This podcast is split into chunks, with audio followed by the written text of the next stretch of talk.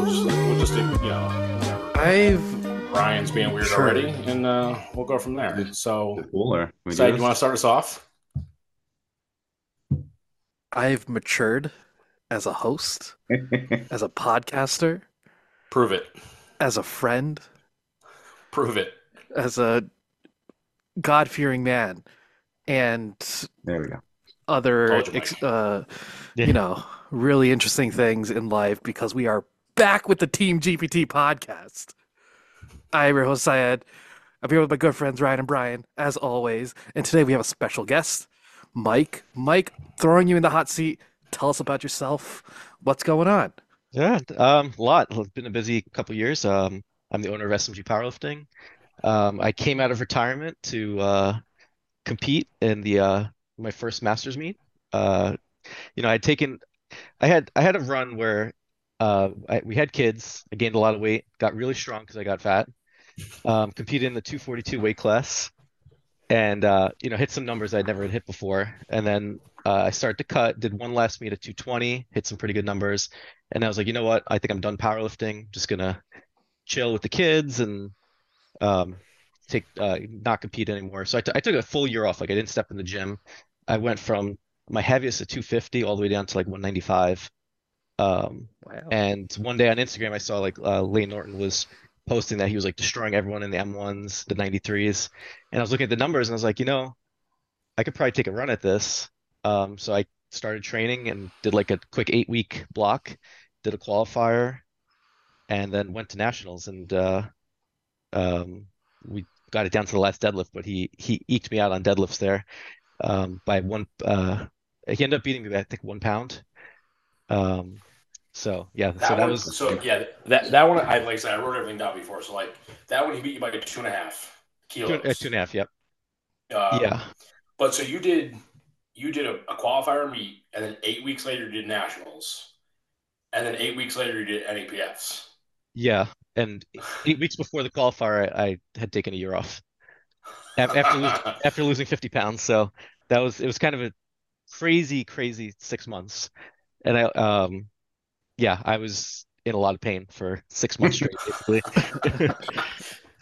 So, I mean, I think the first thing with that is like people can take a little bit of time off and come back, and you're going to be fine. Like you're not gonna you're not gonna lose everything just because you take you know a week off of training. Right. Um, I'm gonna try to jump right into like the numbers. Like I said, I went through before. I mean, like at nationals, um, you slightly outweighed him, but like by a pound. Um, Yep. But yeah, it came down like it, it, you um, you if you hit your last deadlift, he um, you ended you would have ended up tying. Um, but he would have won on body weight. Um, but I mean that meet you out squatted Layne by ten kilos. Uh, for anyone that doesn't know Layne Norton that we're talking about, Layne is a two or three time Open national champion too. Um, And he had uh, come in second, I believe, at Open Worlds, um, and now he's competing in the Masters division. Um, so yeah, so you out squatted him that meet by ten. He out benched you by seven and a half, and he out pulled you by five. So he ended up winning by um, two and a half. Um, but then two months later, you guys basically same weight, really didn't change anything. Um, you actually squatted two and a half less than you did at nationals, There's a He squatted that. and then you but you benched. You went three for three. You hit your the third bench that you missed at nationals. Mhm. He hit the same bench. But this is the big one. Like this, is what I was looking at before was like, I mean, he, I don't think people would understand this. Is like he actually Layne went up 11 kilos in the two months. You went up 13. Yep. So I mean, like, I mean, you you you know you missed a 312 deadlift at nationals, then you hit 321 at NAPF. So I, I think like for me, it's a big thing. Is like, what was the difference between those two meets, Yep. So other than you get a little bit more training in? Yeah, so there was a couple things. So before my qualifying meet, um, I basically had, I think it was 12 weeks actually before my qualifying meet from the time I had taken off. The first four weeks back, I was just doing my own thing, and my training did not look like normal training. Um, people in the gym laugh at me because I would come in, hit a top AMRAP set, and then be like, all right, I'm done, and leave. And um, you know, at a certain point, like that worked when I was getting fat. Um, but now that I was trying to do a lot with like um, you know, staying uh, at a lighter weight, it it wasn't a good plan. So I hired um, Jonathan Cayco as my coach, and he's like the Mhm. Open 93 champ. and he drastically changed my training to be like more volume focused. Um, so for the eight weeks leading into um, into Nats, I had switched to to um, to that kind of training, um, and my body wasn't even fully like adapted to that kind of thing. So I was Mhm. I was basically in pain from the qualifier to Nats like every day, just because my body wasn't adapted to the volume. Right. But I was still able to hit the loads. It's just I wasn't my I just didn't have the adaptiveness. Um, so going into my third deadlift at nationals, my back actually was cramping from benching and from the second deadlift. And we made a strategical error because Layne didn't know that. And my second deadlift looked pretty good. It looked like a Mhm. second deadlift should. But I after I stepped off the platform, I was like, I don't think I have another pull. Like even if I Okay. this, even if I do it the same way, I don't think I could do it again. And my wife was handling me. We didn't really like strategize being in the situation. So we put two and a half in. So he just had to chip. Like he just had to put whatever he thought Yep. to, to beat me. Whereas if I had played the game and like put in a high number, Right. then he would have to go first, and then, you know, who knows what he would have put in. He probably still would have won, but strategically, um, I Mhm. knew I didn't have a third deadlift. Um, so so the big difference after nationals was I had more time to do the volume, so my body was better conditioned, but I also switched to sumo from conventional. Okay. So it was a combination of those two. Um, because what I found over the years, especially when I'm a lighter weight, my back gets a lot of fatigue from benching and from conventional, um, and from squatting, obviously too. Um, so the sumo gives me more endurance, basically. Mhm. Yeah. So more time with the volume and the switch to sumo helped a lot. Okay. Yeah. Yeah, because like I said, I, I go ahead. I was gonna say because going to nationals, I had the strength to pull, you know, 700 or you know, uh, I forget what the number was, but 700, 705. But Mhm. um, endurance wise, I just I, I didn't have the Just weren't there. it. Yeah. Yeah, and that's like I, I like I said when I was looking at it before, it was interesting because like I the first thing that stood out to me was that your squat was, I mean, two and a half kilo difference is effectively the same, but you opened 12 and a half kilos lighter at APFs.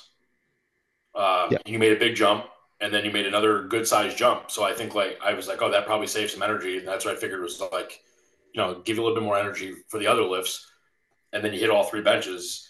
And then the, the crazy thing is like you look at the deadlifts is like every attempt that you and Layne made that day was a, a record attempt. Yeah, they were Like, both records. Yeah. Yeah, like he opened at 288, you went 290.5. He went to 308, which he had pulled at Nats. You went to 308.5. Yep. He went to 320.5. You went to 321. Um, So I mean, six attempts, six records, and Yep. literally just bouncing back and forth on who's going to win, and then you end up winning by the half a kilo because of that world record attempt or the NAPRF record attempt. Um, Yeah. Yeah, so a couple things. Um, so I had planned if he had missed his third deadlift, and I think I had it. The the IPF world record is uh 325. And I- I Okay. think I think on that day I had it. Um, I would have chipped that. But Yeah. obviously obviously it didn't make sense to go for that if I just needed uh, half a kilo on him. Um, then the other thing with the squat, uh, my squat was lower. It was lower across the board, and the issue I had was I came into that meet a little heavier, and the cut Mhm. was the cut was bad. The cut was really bad. Oh, okay. Um, we were in Cayman Islands, and so I Yeah. didn't have easy access to certain amenities like a sauna and stuff. So I woke up in the morning, I was still a kilo and a half up over. Um, so I had a mini panic attack and, you know, put on my my uh tracksuit and started walking outside in the heat for basically like an hour. Um, I did like 16,000 steps on my my my tracker. So I actually my feet start to blister and my back was cramping when I uh when I finally made weight. And uh, I was the la I was the second to last person to weigh in, and I basically had an hour to recomp. So yeah, that was why um my squat was down. But gotcha. but I I like rec I recomped well. It's just um I just needed time. Yeah. Yeah. So did you like if if that hadn't happened, would you you think you would have squatted way more that day? We yeah so um Susie uh, Gary was my handler, um, Mhm. and we had planned that my third squat was going to be something in the 290 range, which is Okay. 38. Um, so that I think that would- that would have been there, not without the uh, circumstance of the cut. Okay. Um, yeah, and that that would have obviously changed the whole meet if I if I hit that. But right. Yeah. If you were another seven and a half kilos ahead, it might Yeah. not have even mattered at that point. yeah, so Um, like yeah, it was kind of a miracle that I even hit the the 622. I 'cause, I mean the way I felt was was pretty bad. Um, Yeah, it, was, it, was, it wasn't good. 16,000 steps before you weighed in. Yeah. Yeah, my, my my feet were blistering from like sweating and walking, and my uh Yeah. my my traps were cramped, like cramping up. Um, That sucks. it was it was not good. That's Uh, yeah. I mean, yeah, I mean, we were in a foreign place. I didn't, Yeah, you know, it was like Right. 6 a.m. It's like, where do I go for a sauna? Like, Just just sprint on the beach. Yeah, with walk. a hoodie. Yeah. So that was a miscalculation on my part, and I I I'm a notoriously bad cutter, so I should probably stop doing that. Just go up. And that's I was going to segue into that. Um, so Layne and I are one on one right now. We had planned to kind of have the rubber match at Nationals or Worlds this year, and uh, I think I'm going to move up. Um, so right now I'm registered for Open Nationals as a 105. Okay. Yeah. So um, Is there anyone in the 105 so my my you? yeah. So Ashton and Mike Davis are in the 105. So I'm going to get Oh, you're talking about the Open. yeah I'm in the Open. Yep. So I'm going to Nice. Okay. those two. But I think there's a, there's a good chance I can come in third or fourth. So the podium at, you know, I'm 41 years old in the open. Yeah. My first my first meet at 105 would be pretty cool. Right. Um, Now, are you doing Master as well? Oh, well, they, no, because those two meets are split up now, right? they're split. So I would have to do I would have to do a separate meet, meet as masters, and the person to push me in that is uh, Ellis McLean. Oh, He's yeah. like- I, for, he's like a- I forget the Ellis is up again. Yeah. Yeah, he's like a six-time world champion. So Yeah. Yeah, you're fucked anywhere you go. yeah, it's it's not a walk in the park. I mean, looking at his numbers, he started to drop off a little bit. Um, he's he's older than me. He's I think 45. Um, so I, I don't know what his reason that his numbers have dropped a bit. They're within you're- range, but it would be tough. Your squat and uh, deadlift would be right there with him. He, he outbenches you. Um, because I think his best in competition is like 505 or something like that. Yeah, no, I mean, you know, uh, that's just not real though. Also, No. for a 93, because he, he hit like it was, he chipped it. It wasn't 227. It was like 228, 229, something like that at 93. Like that's just a crazy number. Um, yeah, I know Ellis, uh, he had a kid a few years ago too. So I'm sure that has something to do with numbers being a little bit different. yeah, I'm sure. Um, yeah, I think his I think at Worlds he totaled around 1800, Okay. which is which is kind of my goal for um, nationals this year at 105. okay. So I think I think I'll be there with him. I I haven't decided if I'm going to do nationals because just a lot. You know, we have we have twins. They're young. I have a full-time job, so it's hard to take um, multiple trips. You know, especially it's it's two months Right. apart too. Um, Open Nationals in March and Masters in May, I think. And then and, That's, and then and then an NAPF is like August or October, like Right. right around the world. So I I could probably do either Masters Nationals or NAPFs again. We'll we'll see. Uh, I don't think I'll do both. yeah, it's such a tough thing. Just the, the, the schedule we talked about for years of trying to figure out how to align everything to, to make it better so people can compete and have time to train. And it's just it's almost impossible. There's so many big meets, and because so many of them are split up, it's it's tough to be able to get that time frame of like of how can you actually get you know a full training cycle without having to just go back to back meets. That's Yeah. tough. Like that's you know we've been dealing with that for as long as I've been in the sport. Uh, there's not a whole lot we can really do. Yeah. And the tough part is they they don't pick lifter friendly locations, especially for Worlds. So there.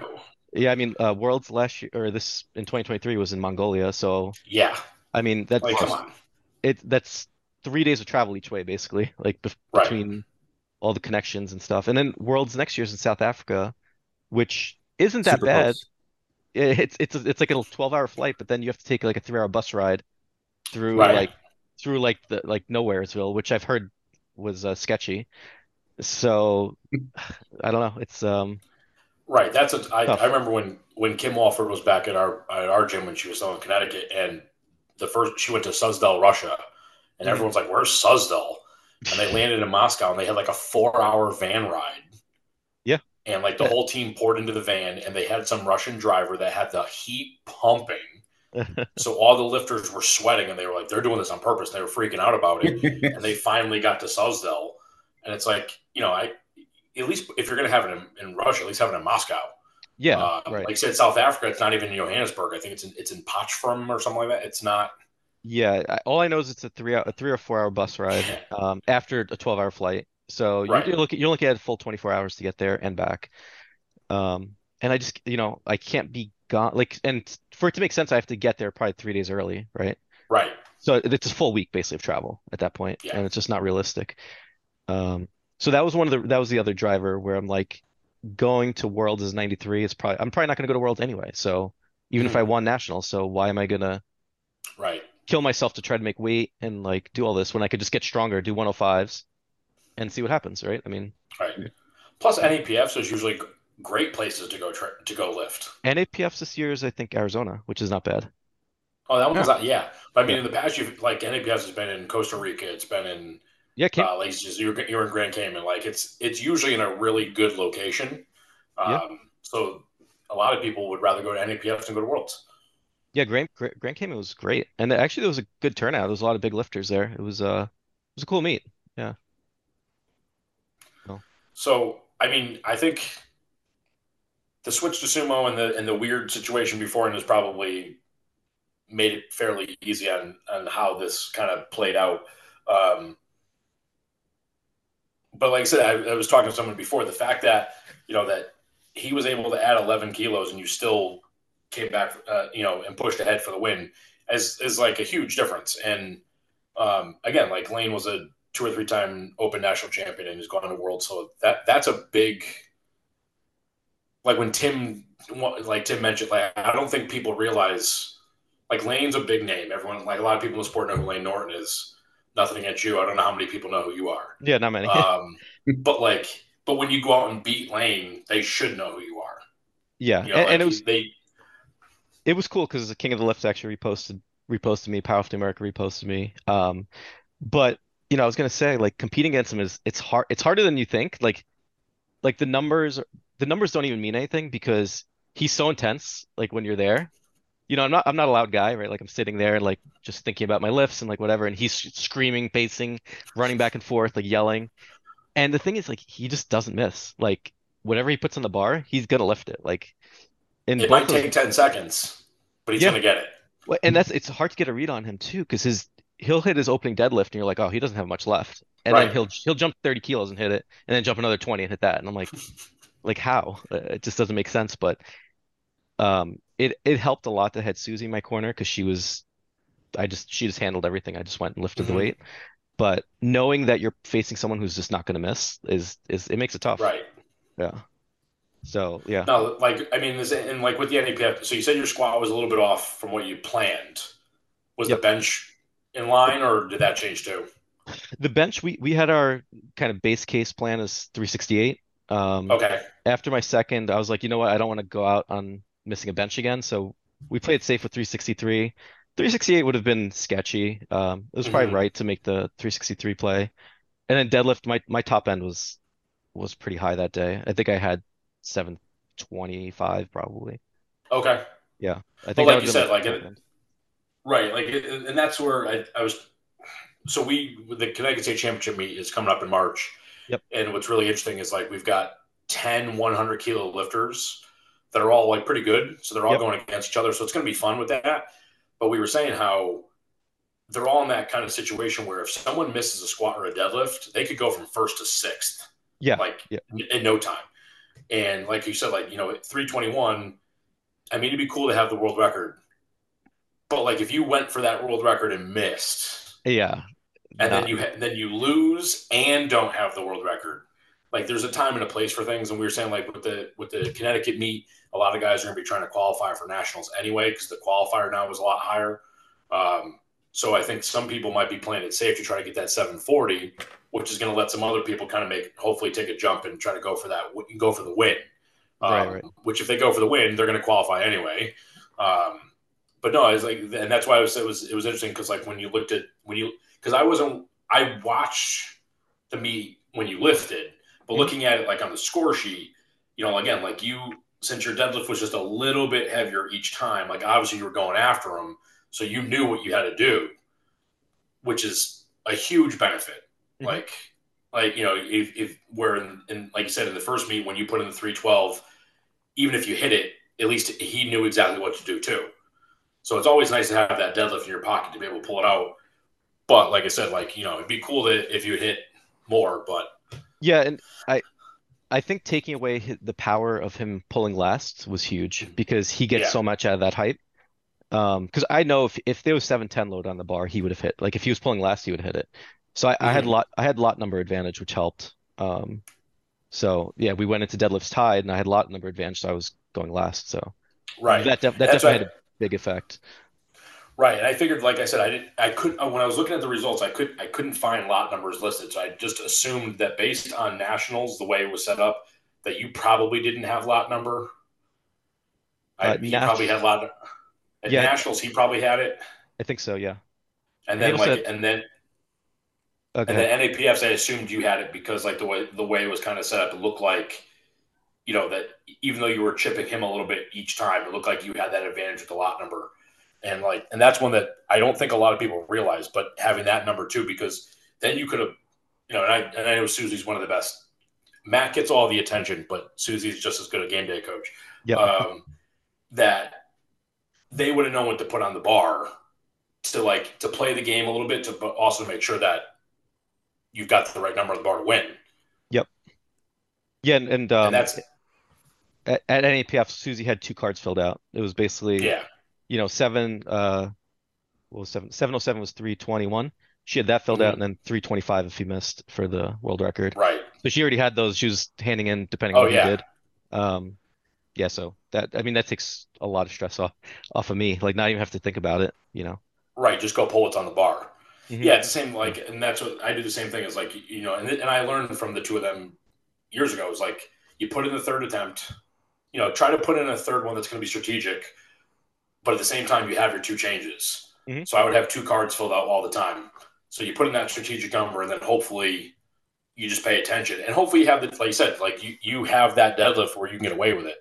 Yeah. Um, so it, it helps a lot to have you know having a lot numbers great, but if you don't have the deadlift, it doesn't really matter. Yeah. Um, but for you to have that that deadlift in, in your pocket where you can, you know, especially like I said, like if he decided to go, he went from 308 to 320. If he jumped another three keys, because he could have for the world record, like at least you could have you could have seen what he did, Mhm. and then made made the adjustment and go for it. Yep. Yeah, and I know he's going after that world record too, because he went after it at uh Worlds, I think, last year, and he missed it. Mhm. So I know it's in his head that yeah, I'm sure that was a number in his mind that he wants. Um, Right. but it, it wasn't the right place for either of us to try it. Um, Mhm. another another interesting thing, I, I know we're talking a lot about Layne, but there was a third competitor, uh, Gabriel Garcia. He Mhm. had won he had won Worlds several times. Um, Right. and he he was on our heels too. His issue was he got he missed two squats. Yeah, Um, he, he's a big big squatter, so if he hit two out of at least two squats, he would have been right there with us. he would have he been a lot closer. Yeah, Yeah, yeah, because he he because has he ended bigger up not be, he, he he has a ended up bigger not being that close. No, no. He he has a bigger But- bench than us and bigger squat, but he missed two squats on the bench, so he was he was out of it, but he was he was on our radar for sure. Like he could have been right there. Right. And I, like like that's like I like when I'm coaching someone at that level is like usually I have a list of everyone that we're paying attention to and you kind of like start crossing people off as they as they fall away. Yeah. Um and that's yeah, I mean like that's the interesting thing with being the squatters like if you if you don't squat well, you could be done, you know, right away. Yep.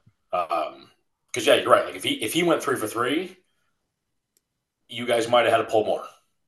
Yeah. Like you might have been forced to pull more Yeah, his op his opening squat was my third squat, basically. Yeah. So um so yeah, if he if he ended up with like a 300 kilo squat or something or 305, that would have been right. Interesting. But we we actually did make a strategical error too with um the squats and um we could have put Layne in a slightly worse position if we had thought of it. But Gabriel hit 622.8, which was my my third squat, but Mhm. he missed the second and third, so his best squat was 622.8. So I could have actually I could have actually chipped that because that was an NAPF record. So if I had chipped that, Oh, I didn't know that. Okay. yeah, so if I had chipped that, I would have gone into deadlifts up on Layne by a chip. Right. Uh, So yeah, and, and another half a kilo or kilo on that wouldn't have changed the results, right? So right. If you had Yeah. I mean if you had 283 on the bar that I'm sure that would have been fine Is it a 282. yeah, it wasn't a ma- uh, max effort lift. Um, so so yeah, that was that was one like learning experience. To like just keep an eye on that. Like we didn't even it wasn't even our head because he was so far ahead on the squat that. But when he missed the just second, assumed. Yeah. yeah, when he missed the second two, we could have chipped him on that. Right. That's tough though, because like you said, like you you would have had a major call after your second one, and he still and he was going after you. So you assume he's going to hit it on his second attempt. Right, right. So Yeah, you could, I mean, you could have put it in 283, and then he would have gone, you know, 300. like it, the record, Right. would it wasn't like you said, it wasn't really on the radar. Exactly. Could have gotten it, but it would have been taken away in 20 Yeah. seconds. Yeah, Um, and, and because he missed his second on depth, we thought he was going to get it on his third anyway. So, right. But then he, I think he tried to go deeper on his third. And I'm pretty sure he, he didn't get up with it. hmm Um, Yeah, that's that's the the thing with chips is interesting um, because like any, I mean, any chip you can take is like is hugely beneficial. Um, I know, like Brian, you just had that with Devin Yeah. at the American Pro. Like they allowed them to chip state records. Oh, So even though it was like this big pro meet, like because I like Devin's second attempt or third attempt bench was like one eighty five point five or something like that, one eighty six. Yeah, yeah. I was just taking And I was like, what? And I'm seeing it on the scoreboard. I'm like, how are they chipping? What are they like? He's not breaking a record, and it was in a Connecticut record that they let him beat. So he was allowed to chip, and that you know, anytime you can take chip, take it.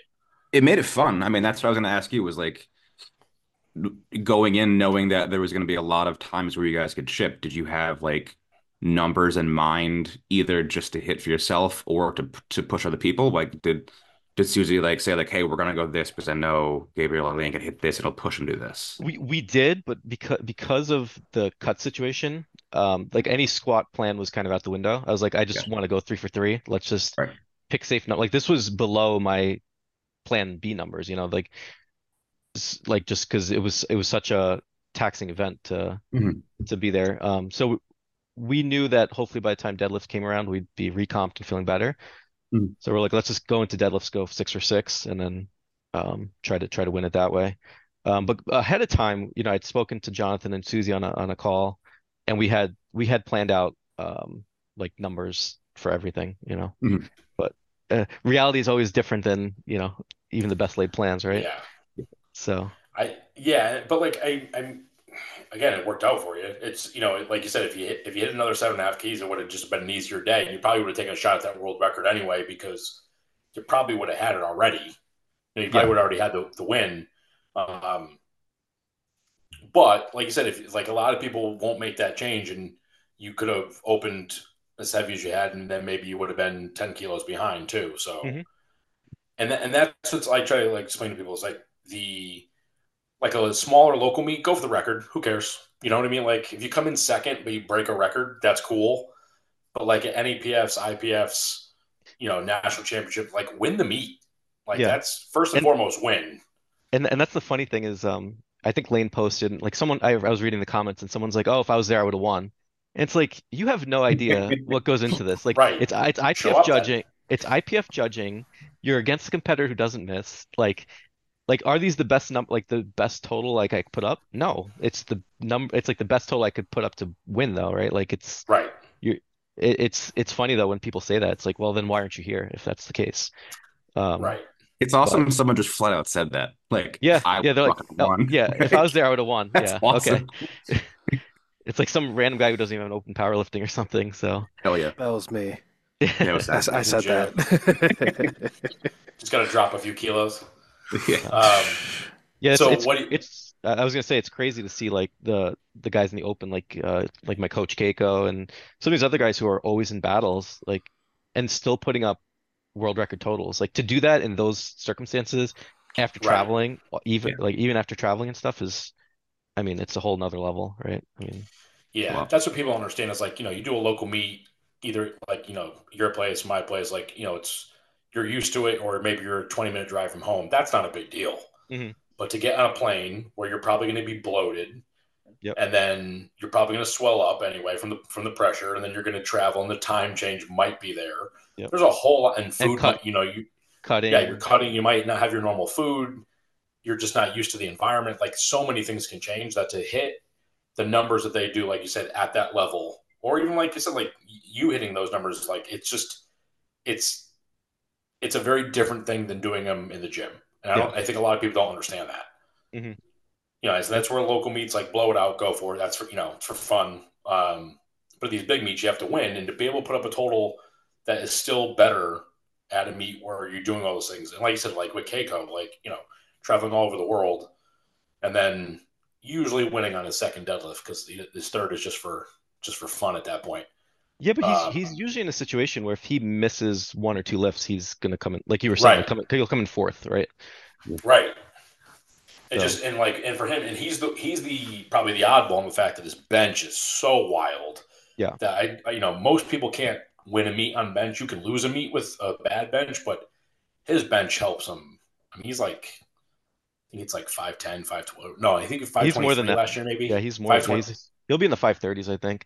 Yeah, And, crazy. and it was and it was funny is one of the reasons I picked him as a coach. Like I, I actually know him. We we used to play League of Legends together, but um, I picked him as a coach because he's such a good bencher. I'm such a bad bencher, so I'm like, oh, he's got to have some kind of magic trick, and it's there's really no trick to it. It's just um, he just benches often and like a lot of volume. Uh, not there's no like not a lot of variation, just a lot of comp compresses. You know? He's also built like a barrel. Yeah, that's true. So I mean, you can't like you can't know, teach that. Yeah, like to have shorter arms and a chest that goes on for ever helps. But he still Um, but he still deadlifts. Uh, he'll be pulling close to eight. So I know it's not. I It's and not that's what I fair. tell them is like the people at the top don't have a bad lift. Mhm. You know, one of the things I love about powerlifting is that generally you're going to have one lift that maybe stands out and one lift that's not as good. Yep. But those guys, like, there's no there's no bad lift. You know, it might be one that they're they're a little bit worse at than the other one. But you're right. I mean, he's putting up the, his numbers across the board are. I think he's top three in, every, in each individual lift. Mhm. And then he was number one in bench. I think he's in. I think he's top three in both, and the squat and the deadlift, and then he totals. He out totals everybody. Yeah. So Yeah, the that's first- just crazy. the first lifter I remember that really stood out to me for that was like Jon Haack back in the day. Mm-hmm. Um, like he doesn't look like he should be a big bencher, but he has like a ridiculous Huge bench bencher. and he's high bar squats and he still has a crazy squat and then his deadlift's just ridiculous too. So, um, yeah, I guess that's what it takes Well, you- though to be the best, right? And you competed against him at prime time in Atlanta, right? I I competed with him a couple times. Actually, my first meet with him, I did Raw Unity back in 2015. Okay. Back in it was like in Florida. yeah. Um, yeah, so we were both in the 80 was it 82.5? Yeah. 21. And I think we competed, uh, like you said, in Atlanta too. It was one, uh, I forget which nationals, but yeah. So I think we competed twice. Yeah, because I think Atlanta was the first prime time when Josh put that one up. Josh Rohr ran that one. I think that was that was the first prime time, and I Yes. that was. I remember that one, and then I think he moved. He won worlds that year or the next year. Yep. And then moved on from there, but Mhm. uh. So yeah, I mean, that kind of explained everything I wanted to go over. What about you guys? Syed, have you been having a good time just listening? Yeah, man, uh, listening is fun.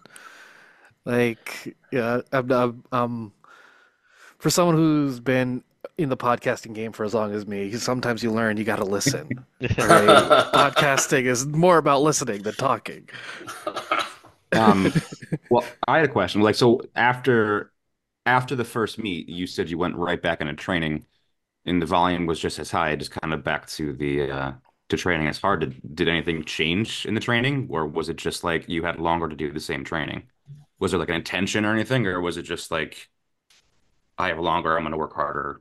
Have, you know, Well, so I, I don't know if, how familiar you guys are with like that style of training. It's like very much like the the Joey Flexx type. Uh, Mm. like everything's there, there's a lot of volume, but nothing's over like ever RP eight. Like RP eight is considered like a high intensity day, right? right. Um, Gotcha. so you're just constantly putting in a lot of work. Mhm. And I think I just needed that like two, three months to get accustomed to it.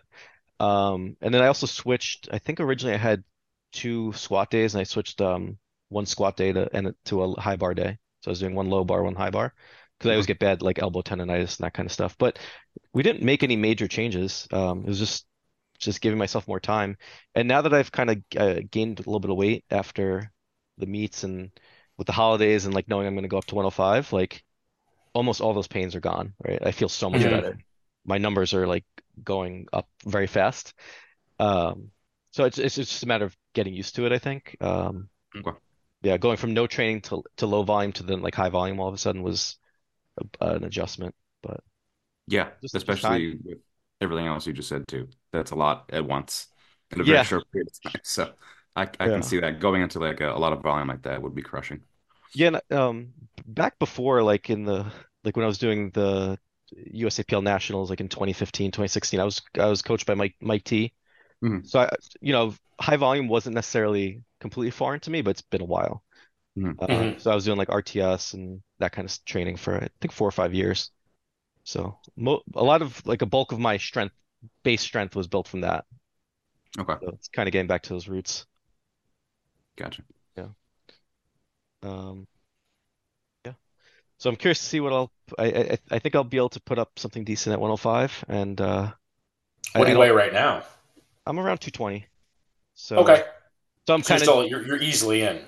yeah yeah. I mean I'll try to I'll try to put my pedal the pedal onto the floor a bit before nationals. I don't want to weigh in too light, but I I also don't want to just go up to 232 for no reason, right? Right. Um, Yeah, do it. do it. Fuck it. Well, I mean, I've been 250 before, so I, I, the thing is, my squat blows up. Like I've hit uh seven 705 squat at 242, um, just because having that that giant Yeah. core is like such a a hack on squats. So Yeah. just makes That's the so secret much- hack. It's just it- it's yeah, it's Just get big. just get big. But it usually hurts deadlift. yeah, yeah. Yeah. I mean, my my deadlift was better at the heavier weight, but it's, it would not like not proportionally. It was maybe only Right. you know two two three percent better, whereas my squat was like 10% better, right? Yeah. Um, 242 seems to be like that magic number where over that deadlift starts to get a little bit weird. Yeah, You leverage start wise. see where like yeah, you see like you know the the, the guys the 120s the three like in our in USAPL now the 140s and stuff like you really start to see that line kind of level out with deadlift and sometimes drop a little bit. Where for mm-hmm. squat it just takes off once they start getting bigger. Yeah, I mean, unless Get you're up in that 300 pound range. Unless you're Jesus and you just He- manhandle 900 pounds. That doesn't count. That's not allowed. Right. At the Sheffield when he when they called the 903, we were like, okay, let's see. And then did it at RPE six. And it was like, okay.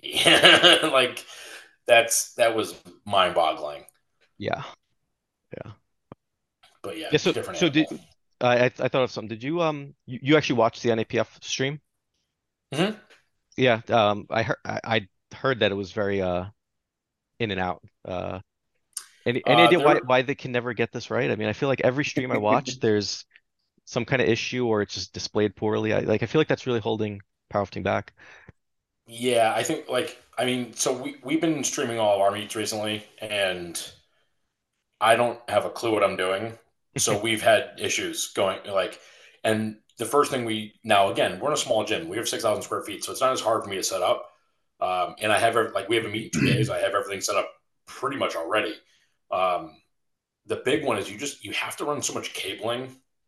Like now that I've wired everything, I have everything hardwired either through Cat six or HDMI. It's way better than it was before. Yep. But I think finding reliable internet in a lot of places is really difficult, and I think that's causing a problem. And it's not, you know, we're not on the level of big time sports, Yeah. so we're not getting these. You know, uh, we're not getting NBC to come in and record everything. We're doing it kind of on our own, and none of us have that capability. So it's always kind of it's iffy. Yeah, I mean NAPF there were times where it just was like, yep, there's nothing going on, or it would freeze. Yep. Yeah, I think my whole You know, third for- deadlift, all the third deadlifts I think got cut out. Yeah, so just nothing would happen. And the same, I mean, honestly, like not poking on the Sheffield, but like even the Sheffield at the beginning, they had a bunch of issues where things were just not not caught up to each other. Like the lights weren't popping up, and like we're looking around, be like, well, what was that a good lift or not? Yep. Um, I think that there's a lot involved with the technology there, and I think we need to get people that aren't in powerlifting. We need to get video people and technology people to come in and start doing more of this. Um, and I think that's the only way it's going to get better. Um, and just the amount of you know the, the amount of money to go into that. You know, like the first live stream we did, we literally just I just took an iPad, put it up, and hit Facebook Live, and it was terrible. Um, now we now we've got like three Sony vlogging cameras set up and a switcher and HDMI cables all over the gym, and it's and the the live stream's way better. Yep. But there's still times where it's like I don't know what's going on, and and I think I think you're right. I think like one of the things that's definitely holding back is, and we talked a little bit last week in the podcast, is like you know how do we grow the sport more and, and how do we make things better? It's like it has to be entertaining for people to watch it, but it has to also be done well. Like you're never watching the NFL and the game just goes black. Yeah. It never freezes and the ball's in the air. Like where there's literally t- events times where like someone will be deadlifting and it just freezes at your knees, and I was like, well, and five minutes later it kicks in, and you're like, what just happened? Mhm. Um, and then the problem is you're watching it on Lifting Cast or on um, Good Lift, and you see the lift come up, and you know what's happening, but the live stream's not with it, and it gets a little bit weird. So I think that's a big one. Yeah, and I'm Um, I'm surprised with on the streams they, they don't even do simple stuff like when they show the attempts, like show it in kilos and pounds, right? Because right. most most people watching at home, they don't know what kilo, like what's 300 Right. kilos, like like we know because we, we load it all the time, but Right.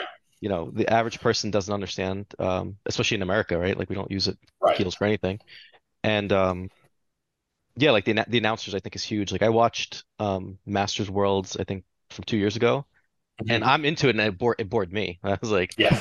you know, I, I I don't know. They just need to get people who are passionate about it, I think, to announce. Yeah. And like I said, well, but we were talking about it last week, and we were saying like it's that weird line of like, are we a sport or are we sport entertainment? And I, I think we kind of Yeah. go back and forth on that line. Like, you know, I'm not saying that we're WWE, but we probably need to be a little bit more like that to draw a little bit more in. But at the same time, like, you know, if you're talking about the NFL, like you you look down at the screen and all the time it's got every little stat that you can possibly think of. And like I said, a lot of times we don't even get the lights up. Yeah. So you're watching you're watching it at home, and like the person walks off the platform, and you don't know if it was a good lift or not. You have to go back to lifting cast to look at lifting cast to see if they got it. Yep. And like that's a problem. Um, you know that should be something that we can hopefully simply fix. Um, and like I said, like having in kilos, in pounds, having announcers big. You know, we've got Gino coming in Saturday. Um, Yeah. But even but even with that, is that we've run into problems with when he's announcing in the gym. Everyone knows what's going on. It's great in the gym, but for whatever reason, and again, this isn't my world. He, he's had some problems with the microphones picking up on the live stream to the point where we actually killed the volume on him on the live stream because it was causing more problems than it was helping. Right. Yeah. But now you're watching a live stream which is almost in silence, and that's not fun either. Yeah. So it's trying to, you know, I think there's a lot involved, um, and I think, I think SBD with the Sheffield is really trying to build that out more. But it's the problem is that's just one big meet a year. I think we need to do that all the way through the local level. But it's also like it's expensive. You know, I was saying to these guys last week, like the amount of money that I put into a live stream, you know, could have easily bought a whole new set of Eleiko equipment.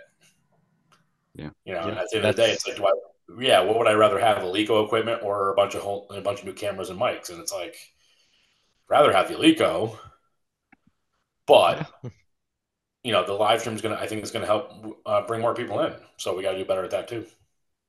Yeah, that makes sense. Also, the podcast. I feel like cameras and mics help with that too.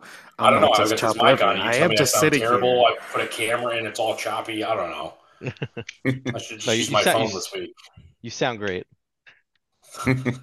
Camera, We'll not see. much, but we'll, we'll see on the on the actual recording. though. So, um, I bought this camera like five hours ago, so it should work better than this. Um, I don't know. I mean, I think I, that's it from I think for me. Bryce, I do you have anything else? No, I think we could uh we should definitely do another time when we have you back and we talk a little more about uh training in the gym and everything. yeah, Um, for sure. I'm sure we could talk about a lot more about stuff. I'm always ready to sit here and listen more. So you know, that's job. what I You're do. doing great. Great listener. Um, Mike, is there anything you want to say before we check out? Um, no, uh, just gonna keep put, putting the work in and see if I can uh get a podium spot in the Open Nationals in March. And uh, that's it. Is there a place where we could follow you on the social medias? Yeah, and on, on Instagram, it's mgarozo underscore S. I mean, you don't post that often though. I post stories usually, and then like, Yeah. if, if if I had a big PR, I'll post a I'll, I'll make a Yeah. real post, but I don't know. Um, yeah, I have I have like personal and lifting stuff all mixed with like my Instagram, so I don't I feel weird like spamming people with lifting stuff all the time, but I don't know. That's fine. Yeah. But uh, no, yeah, like you can check out Mike. uh, He's got his shirt on SMG Powerlifting in Briarcliff Manor, New York. Um, Mike, thanks for coming on, and yeah, we'll have you on again if you if you'll be on again. Yeah, definitely. Thank you guys. It was fun. Cool. All right.